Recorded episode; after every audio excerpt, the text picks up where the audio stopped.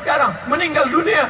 Ini semua hebat-hebat perkasa akan digantikan anak-anak kita. Kalau anak-anak kita sekarang sudah dirusak otaknya, na'udzubillah. Dulu kami waktu sekolah, guru ngasih tahu, nggak boleh pakai tindek, nggak boleh pakai anting, jangan telinga dilobangi. Kenapa? Nanti tak lulus tentara. Dulu begitu, tak tahu sekarang. Sekarang anak-anak muda, saya sampai di Cengkareng, pulang dari Maroko, duduk di ruang waiting room, ruang tunggu. Saya lihat duduk anak muda di depan saya, rambut pirang hidung pesek. Antingnya 12 biji. Tiga di kiri tiga di kanan dua di atas satu di hidung. Macam sapi kurban. Ada pula satu di bibir. Menengok anting dia di bibir bibir awak pula yang ngilu ini anak muda ini mau ke mana ini?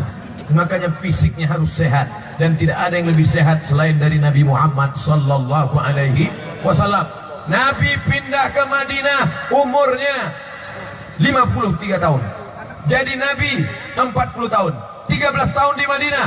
40 tambah 13 sama dengan 53 tahun umur selama di Makkah. Dari Makkah pindah ke Madinah umur 53 tahun.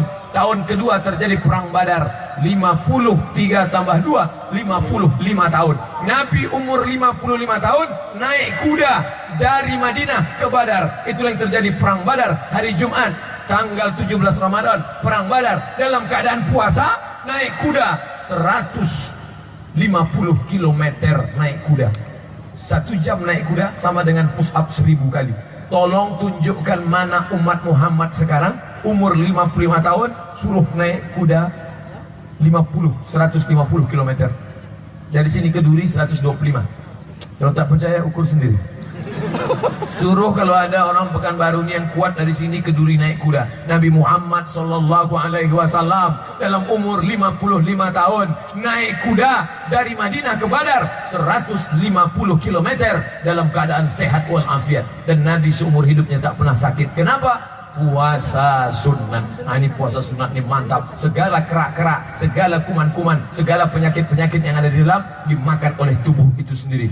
Apalagi anak-anak muda, anak SMP, anak SMA, anak kuliah. Kalian jangan terlalu banyak makan, karena kalau makanan banyak, libido seksual tinggi, kalian belum menikah. Itulah bersina, na'udzubillah. Tapi kalau kalian banyak puasa sunat, nafsu ada, tenaga tak ada. Lewat cewek cantik, bro, itu ada cewek. Aku udah tak nampak udah. Oh mati dia sih. Ah, banyak-banyak puasa sunat. Paling tidak sebulan 8 hari. Senin, Kamis, Senin, Kamis, Senin, Kamis, Senin, Kamis. Tetap juga ada nafsu Pak Ustaz.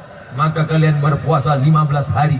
1, 3, 5, 7, 9, 11, 13, 15, 17, 19, 21. Insya Allah 15 hari.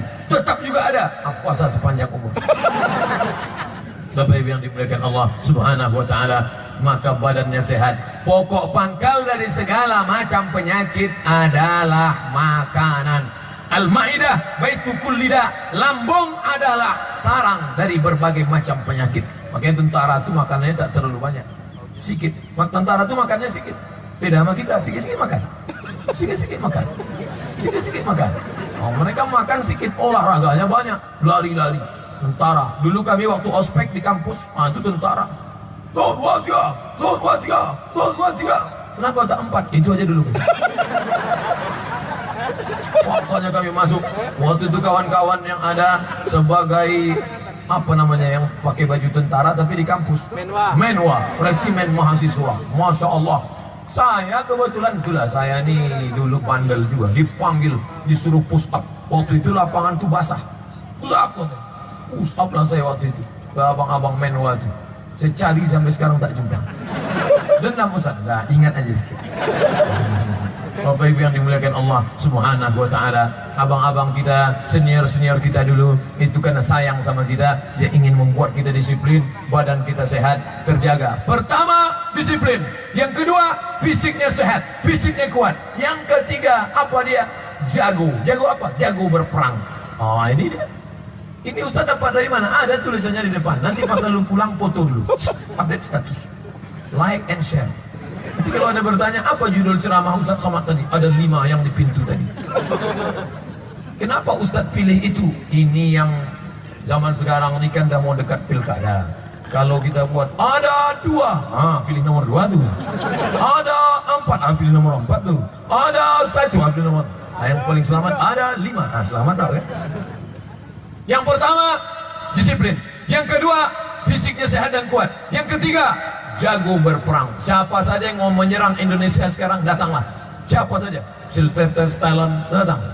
Uh, macam-macam mau datang kemari silakan. Insya Allah akan kami hadapi dengan pistol. Apalagi bapak-bapak tentara ini pistolnya besi, bukan macam kita pistol air. Itu pun macam-macam. Masya Allah, siapa saja yang mau menyerang tidak akan berani. Jepang tidak lagi berani datang. Tapi ingat, Jepang memang tidak menyerang kita dengan senjata, tapi dia menyerang kita dengan yang lain. Bagaimana dia menyerang kita? Dikirimnya Kawasaki Ninja. Oh, akhirnya anak-anak umat Islam ngebut, kenal pot dipotong disunat, menggelegar hari Sabtu sore. Boom. Kalau ada orang mau sakratul maut, mati kontan. Pulang saya tengah malam, lewat di depan Purna MTQ, anak-anak muda sedang Tak tahu dia saya di situ lewat ustad. Tak ada hormat mereka sedikit pun. Saya buka kaca cuek aja dia. Tak mungkin saya turun di situ ceramah. Assalamualaikum warahmatullahi wabarakatuh. Memang mereka tidak lagi menyerang kita dengan senjata, tidak lagi dengan samurai, tidak lagi dengan pistol, tapi dengan alat-alat teknologi. Maka jago berperang, kita juga mesti mensiasati ini. Anak-anak muda, insya Allah. Ibu-ibu, kalau anaknya minta pisau, mama, mama, mama, mama, minta pisau. Jangan, nanti tanganmu luka. Dia minta pisau tak dikasih. Tapi ketika dia minta gadget, wah, anak-anak kita sedang diserang. Diserang pakai apa? Samsung, Panasonic, Sony. Ada pula Apple satu gigitan, sumbing sebelah. Apple, iPhone. Masya Allah, ini menyerang kepala anak-anak kita luar biasa. Tapi, ah ini tapi, yang hadir pada tablik akbar, ulang tahun Yonif 132 Salo, semuanya, HP-HP-nya semuanya, hari ini dalam keadaan HP taubatan nasuha. Kenapa? HP-nya dipakai untuk merekam. Ini apa namanya? Samsung Syariah. Ini alat-alat ini tidak ada yang datang dari Arab. Termasuk mikrofon ini. Ini bukan punya kita. Ini punya orang barat. Tapi mengapa boleh kita pakai? Karena ini seperti alat pisau. Eh, alat pisau dibuat oleh siapa pun boleh kita pakai. Ini bukan dari Islam. Ini bukan dari Makkah. Kalau dari Makkah, ini tulisannya on off. Kalau dari Makkah tentu tulisannya al-hayah wal maut. Bapak Ibu yang dimuliakan Allah Subhanahu wa taala. Jadi pakai alat punya tetangga kawan sebelah boleh. Ini dipakai untuk apa? Rekaman ceramah saya dari berbagai sisi. Ada yang merekam dari kanan, ada yang merekam dari kiri, ada yang mengambil dari depan. Ini semua itu apa? Walaupun saya tak yakin kamera ini hidup semua. Pernah saya ceramah, selesai ceramah saya dekati yang punya kamera. Pak, pak, pak, boleh minta rekamannya? Mohon maaf, Pak Ustaz, nggak hidup. Tadi itu apa? Gaya-gaya ya? Tapi itu tidak terjadi di Yonif 132 Salu. Kenapa? Tak ada dusta di antara kita.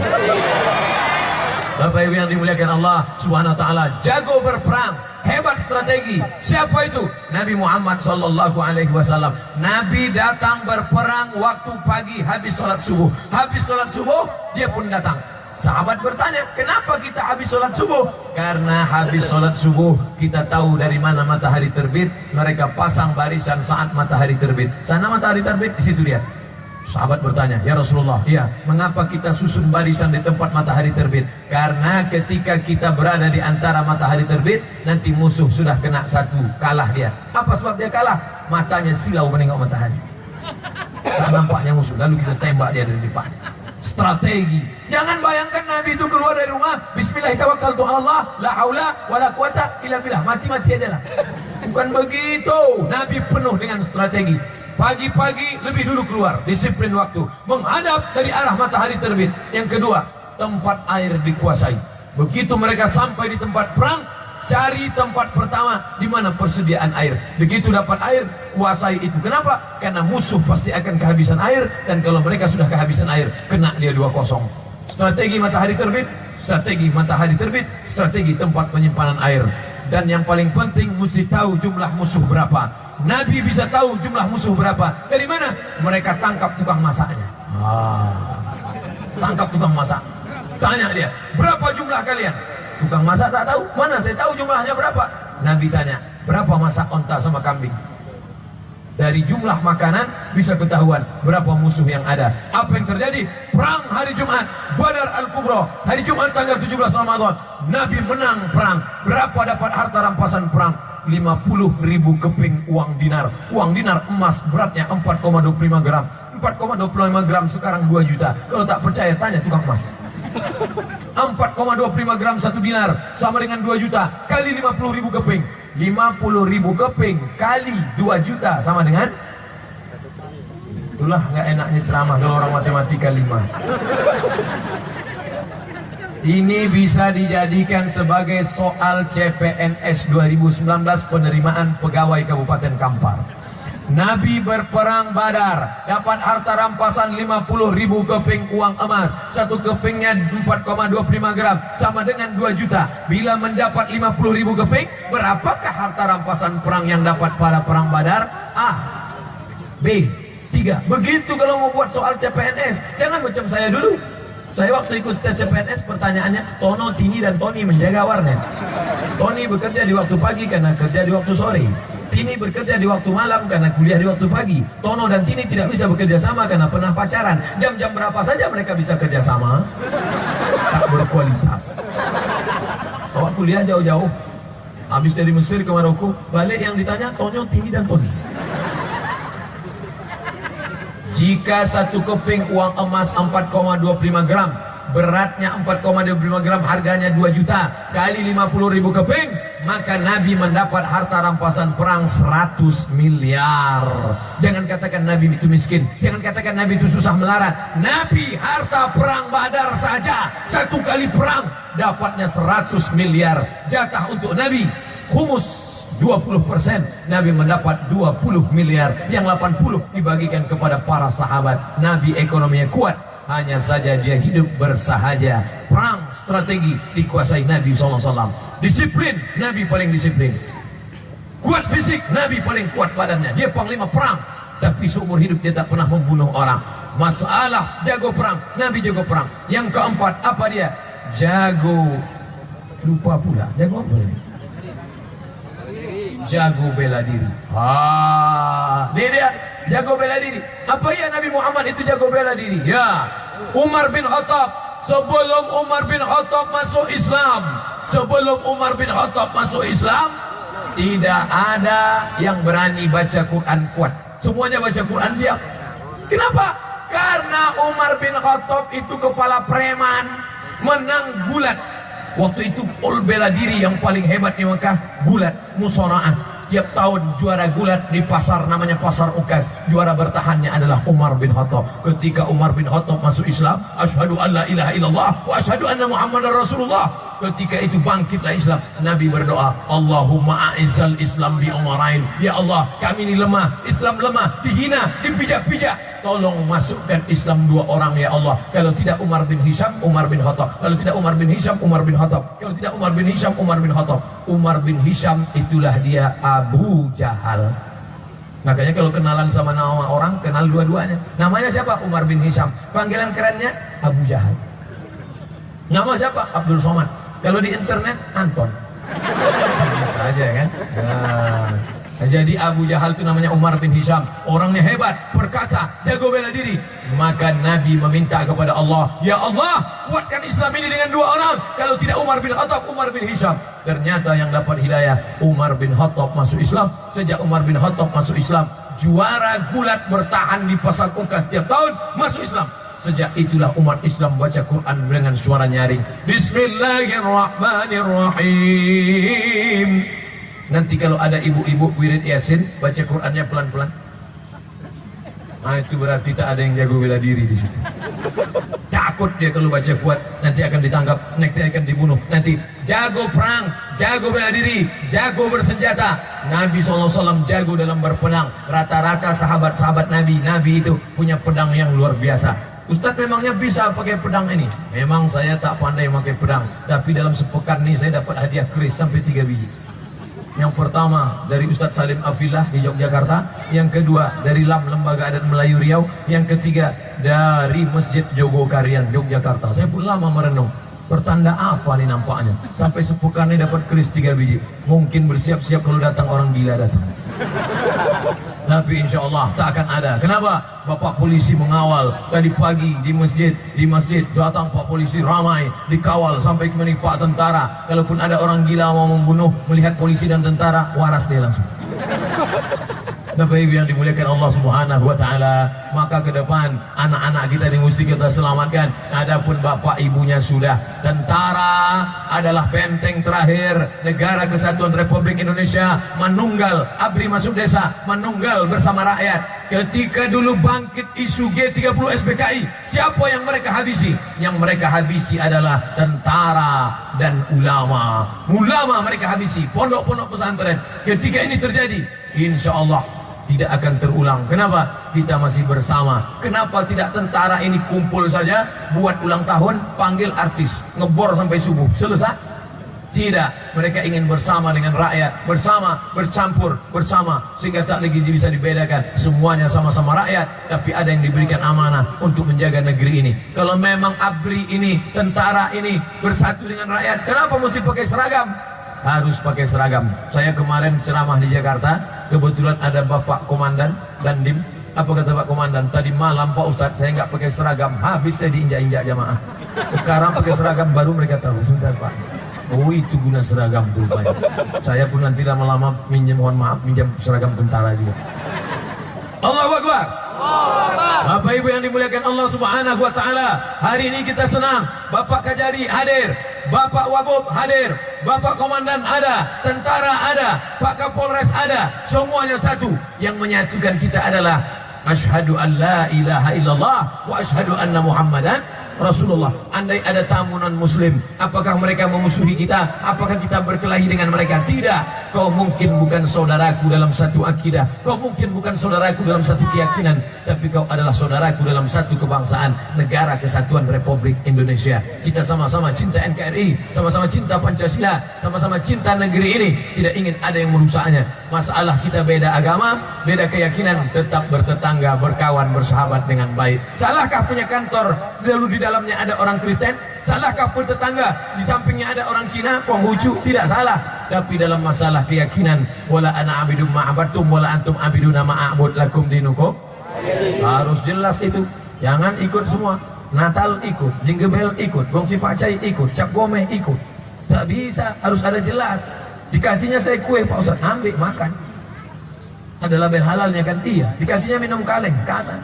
Saya tak mau makan, kasih mas saya biar saya makan. Mana dalilnya? Nabi diberikan hadiah madu asal banha, diminum Nabi habis.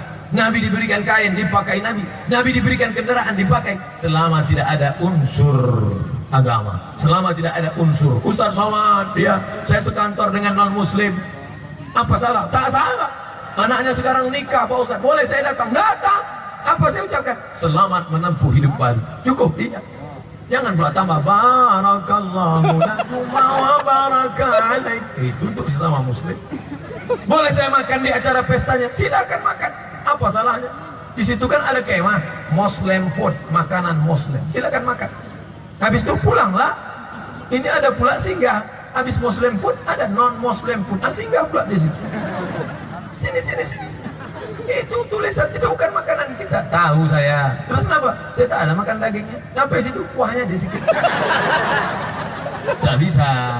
Karena dia ada aturan. Sedang main bola aja ada aturannya. Ada back, ada kiper, ada striker, ada out, ada gol. Nah ini ada aturan apalagi beragama main bola aja ada aturan kita di lapangan sepak bola ada garis tengah ada garis pinggir ada hakim garis ada hakim ada hakam nah ini semua penting. Maka dalam beragama pun jangan sampai kita kebablasan. Persatuan kita petang ini Masya Allah melimpah ruah. Ambil foto dari samping kanan ambil foto dari samping kiri ambil dari atas. Kalau perlu naikkan capung ke atas. Untuk apa? Buat video pendek. Like and share. Syiar tunjukkan kepada semesta alam begini cara ulang tahun kalian yang tak tahu cara ulang tahun ini Yonif 132 selalu menunjukkan begini cara ulang tahun dengan apa tabligh akbar banyak orang tak tahu cara ulang tahun Gimana cara ulang tahun? Pak Ustad, anak saya ulang tahun Pak Ustad. Gimana caranya? Pergi ke panti asuhan, pergi ke warung. Warung apa? Minang main bau beli nasi bawa ke panti asuhan Assalamualaikum Pak panti asuhan Ya, ini ada saya bawa nasi. Keluarkan semua anak yatim. Semuanya? Enggak, sepuluh aja. Makan awak sama anak yatim. Mintakan di tanah lapang, makan bersama. Nanti anak kita bertanya, ya, ya, ya, papa, papa, papa, ini di mana nih panti asuhan? Kenapa kita ke sini? Ini tempat anak yatim. Kenapa mereka yatim? Ayahnya udah mati. Makan kita bersama dengan mereka, usap kepalanya, kasih dia duit. Itu yang menyenangkan hatinya. Ini anak ulang tahun dibawa ke mall, dibawa ke bukit, dibawa ke danau. Sekali-sekali boleh, tapi nanti akan menjadi ketergantungan. Tidak akan sayang. Ah, papa nggak sayang, nggak ngasih HP, nggak ngasih mobil, nggak ngasih duit. Bawa dia ke panti asuhan, mengingatkan dia. Oh, jadi kalau ayah kita meninggal nanti kita tinggal di sini. Iya. Walaupun kalau macam-macam kutinggalkan di sini. Insya Allah balik dari panti itu nanti dia akan lebih sayang. Tidak ada rumah yang paling mulia kecuali rumah yang ada anak yatim di dalamnya. Tapi jangan piara anak yatim tapi menyiksa anak yatim. Anak yatim suruh nyuci mobil, anak yatim suruh nyuci piring. Itulah rumah yang paling dilaknat Allah Subhanahu wa taala. Ana wa kafilul yatim. Aku dan orang yang menyantuni anak yatim kahataini fil jannah. Tolong jangan cop foto nanti jadi fitnah. Aku dan orang yang menyantuni anak yatim seperti ini dalam surga. Begitulah rapatnya dia dengan orang yang menyantuni anak yatim. Ustaz Somad ya, kalau dekat dengan anak yatim begini, kita kan yang nyantuni ramai. Bagaimana bisa dekat dengan Nabi? Tergantung sedekahnya berapa. Sama macam nonton bola, kan ada tiket VVIP. Very very important person. Kalau beli tiket VVIP duduk di samping lapangan bola, jangankan bola, bulu kaki pemain bola itu pun nampak. Lututnya pun nampak. Mana yang lutut kebudis, mana yang tidak. Tapi kalau tiketnya kelas ekonomi di luar stadion nonton layar tancap. Hmm. Kadang-kadang bola itu bulat, kadang-kadang lonjong. Pas mau gol datang angin kencang, gol terbang saya lihat. Oleh sebab itu maka bersodakoh, bersodakoh. Hari ini kita sedang ditunjukkan kalau ada orang taat beragama, ustadz membuat pengajian biasa, pondok pesantren buat pengajian biasa, tapi hari ini tentara membuat pengajian biasa. Tentara buat pengajian itu biasa. Tidak ada yang luar biasa. Yang luar biasa adalah umat Islam yang tidak mengingat Allah Subhanahu wa taala. Negeri ini merdeka. Teriakan Bung Karno, Allahu Akbar. Teriakan Bung Hatta, Allahu Akbar. Mereka menggerek bendera dalam keadaan bulan suci Ramadan. Indonesia tanah airku tanah tumpah darahku. Di sanalah aku berdiri jadi pandu ibuku. Dalam keadaan berbulan puasa dalam keadaan lapar. Teriakan lapar itulah yang membuat lari Belanda tukang langgang lintang tukang. Orang sedang puasa itu teriakannya luar biasa. Allahu Akbar! Takut. Orang kenyang mana bisa teriak? Udah kenyang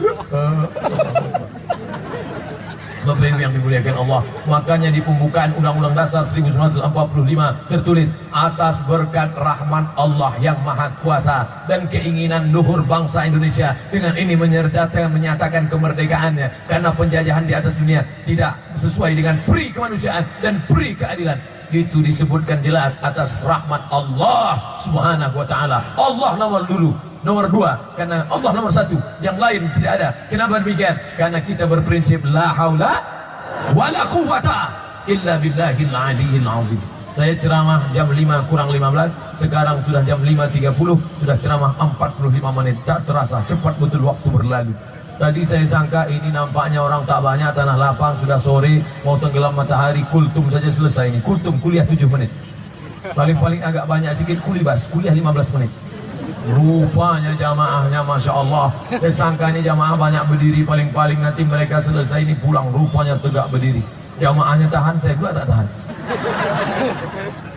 Bapak Ibu yang dimuliakan Allah Subhanahu wa taala, tadi saya diberitahu bahwa ada kertas-kertas pertanyaan, maka saya akan jawab yang bisa saya jawab. Yang tak bisa saya jawab nanti saya akan tuliskan jawabannya. Silakan akses baca sendiri di mana? www.somatmoroccoblogspot.com.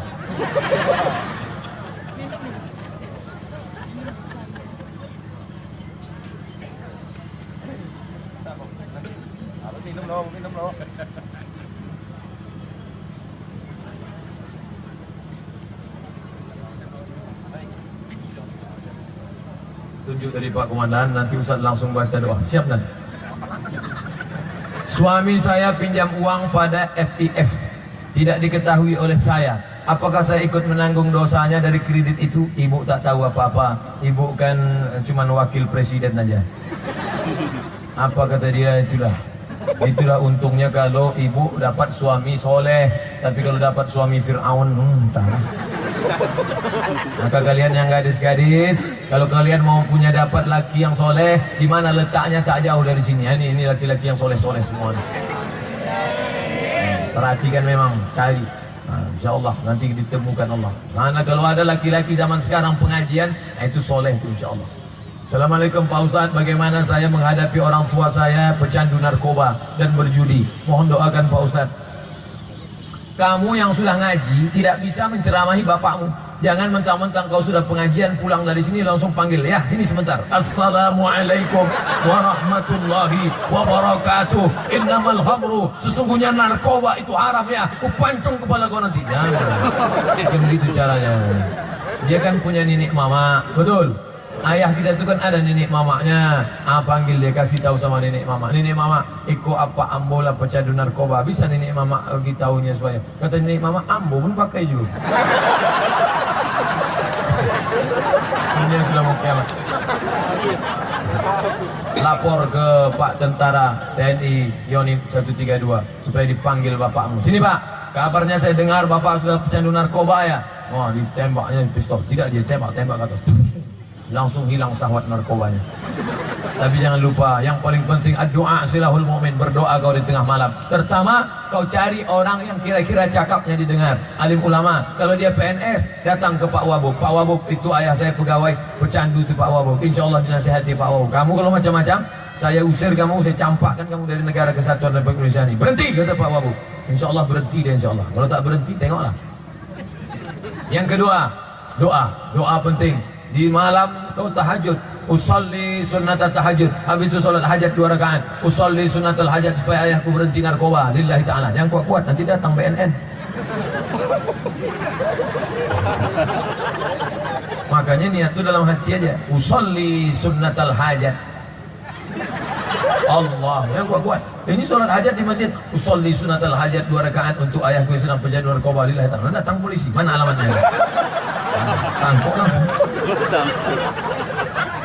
di sujud terakhir telah minta sama Allah. Aqrabu ma yakunul abdu min rabbih wa huwa sajid.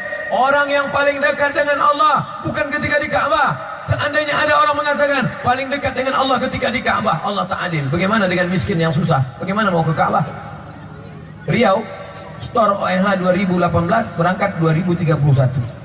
2030 malaikat maut datang, mati. Maka yang paling dekat ketika sujud kepada Allah di tengah malam munajat kepada Allah di tengah malam yang sunyi ya Allah aku minta pada engkau ya Allah ayahku ini berhentilah dengan kau ya Allah. Kalau bisa berhenti ya Allah tapi kalau tak bisa kau cabutlah nawanya cepat. Jangan tak boleh. Gimana kalau kita pribadi mau berdoa tapi faktor lingkungan tak mendukung? Bagaimana kalau kita pribadi mau berubah tapi faktor lingkungan tak mendukung? Pindah ke tempat lain tidak ada alasan orang Kabupaten Kampar tidak bisa berubah karena Kampar ini adalah serambi Mekahnya Riau. Betul? Sebutkan siapa nama ulama pasti berasal dari Kabupaten Kampar. Pakar tafsir Provinsi Riau, Dr. Mustafa Umar. Dari mana tuh? Kampar, pakar usul fikih. Siapa namanya? Dr. Omar di Muhammad Saleh. 13 tahun di Madinah. S1 Madinah, S2 Madinah, S3 Madinah. 13 tahun di Madinah. Mengigaunya pun bahasa Arab dari Kabupaten Kampar. Ahli hadisnya, doktor hadis, S1 hadis, S2 hadis, S3 hadis, Doktor Dasman Yahya Ma'ali. Dari mana? Dari Kabupaten Kampar. Ahli fikihnya, ahli usul fikihnya, itu Kampar. Maka kalau ada orang Kampar tak tahan Islam, ah, pindahlah ke kabupaten lain. Wah, itu dia. Dipanggil langsung datang. Masya Allah. Itu namanya langau syariah yang meliput acara kita. Saya mantan pejabat yang korupsi. Hah, ada pula mengaku. Saya kaya raya sekarang. Bagaimana membersihkan harta saya?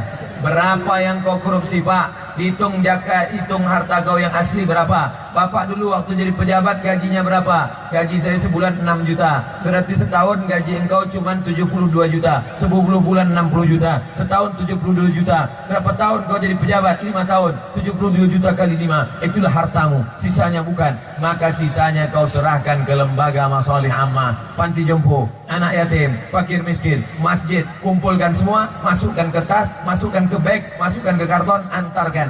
Hai anak yatim. Ah, ini. Antarkan. Apa nih Pak? Usah kau tanya-tanya, ambil aja semua. Kalau mau bersih, begitu caranya membersihkan harta dari haram-haram. Jangan sangka kau bawa ke Makkah, ini duit haram, haram, haram, haram, dibawa ke Makkah, menangis di pintu baik Allah, la baik. La baik Allah, la baik. Mau nangis. Kenapa Bapak menangis? Kaki yang mau dipijak dewa Afrika. Wak sangko menyesal dek menodoso.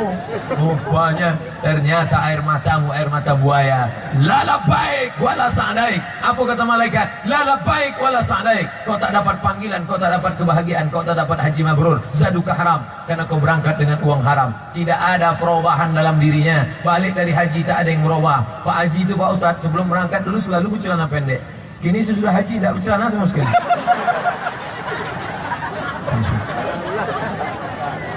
Apa hukumnya bagi agama kita menyumbangkan organ tubuh namanya donor? Boleh mendonorkan kornea mata, boleh mendonorkan katup jantung, boleh mendonorkan darah. Donor artinya tidak mengambil harta. Jangan dijual buah pinggang. Buah pinggang dijual ke Singapura, satu buah pinggang 100 juta, haram.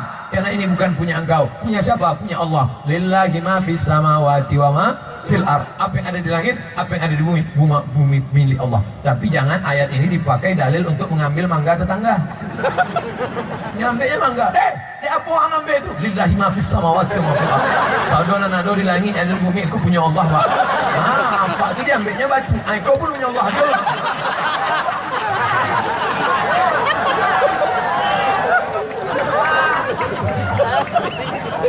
Apa hukumnya usaha membebaskan orang-orang berbuat zina? Sementara saya seorang karyawan yang bekerja di penginapan Hotel Wisma. Selama saya kerja di sana, saya pun ikut sholat dan berdoa. Tak kenapa saya merasa doa saya belum dikabulkan. Pindahlah ke Hotel Syariah.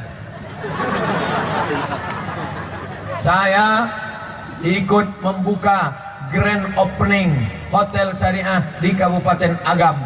400 kamar bersih, megah, mewah. Di dalam kamar ada Al-Quran, ada arah kiblat, ada di sana buku-buku agama. Hotel syariah. Kalau mau masuk ke dalam, ditanya mana surat nikah. Ini istri siapa? Istri kamu apa istri tetangga?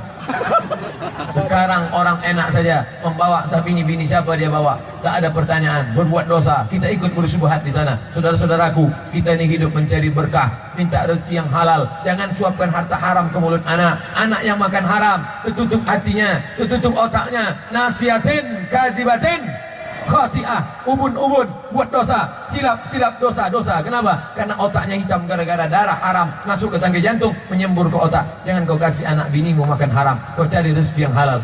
Saya kalau keluar dari hotel ini saya mati Pak Ustaz. Oke, darurat. Sementara itu kau kerja aja dulu. Karena kalau pilih antara mati dan makan babi tak boleh pilih mati. Pilihlah makan babi. Masuk dalam hutan. Pilihannya dua. Mati atau makan babi. Pilih mana? banyak yang mau makan babi kan? Tak boleh pilih mati. Ambo pilih mati. Tak. Pilihlah babi. Ambil babi, colet-colet kicap. Sementara datang pisang. Sesudah datang kawan bawa pisang. Ah, kau ada pisang kau. Ah, bawa pisang. Lomak babi kau. Tak boleh. Apakah gaji yang saya terima dari tempat itu uangnya halal Pak Ustaz? Syubhat.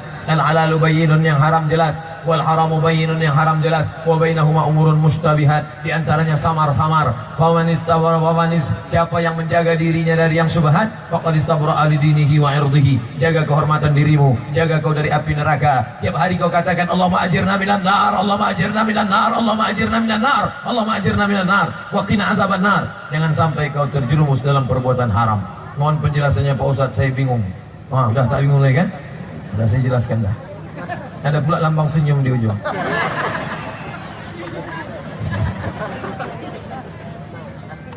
Apa hukumnya kita menerima uang tidak sesuai dengan yang tertera di kwitansi? Alhamdulillah, hadiah lah tu. La'ana Rasulullah sallallahu alaihi wasallam ar-rashi wal murtashi. Allah taala melaknat, Rasulullah melaknat orang yang menyuap dan yang disuap. Tapi jangan gara-gara ini ibu balik tak mau menyuap anaknya lagi. Ini anak kita nangis kenapa tak disuap? Kata Ustaz tadi ya, Pak, nggak boleh. Katanya yang menyuap dan disuap dilaknat Allah. Sogok riswah. Jangan sampai kita makan riswah. Bapak-bapak, ibu-ibu yang dapat PNS bekerja di BUMN, maka makannya apa gaji kita, apa pendapatan kita. Adapun bonus hadiah boleh halal, titik puluh keringat kita dibayar oleh negara. Tapi yang ini curang. Wa may siapa yang curang? Ya'ti bima ghalla yaumal qiyamah. Dia akan membawa kecurangannya pada hari kiamat. Sekecil apa pun kita akan dituntut. Sekecil biji sawi, sekecil ujung rambut, Faman ya'mal misqala dzarratin khairan yarah sebesar biji sawi kau akan dituntut minta tanggung jawab Allah Subhanahu wa taala. Assalamualaikum WRWK. Ah.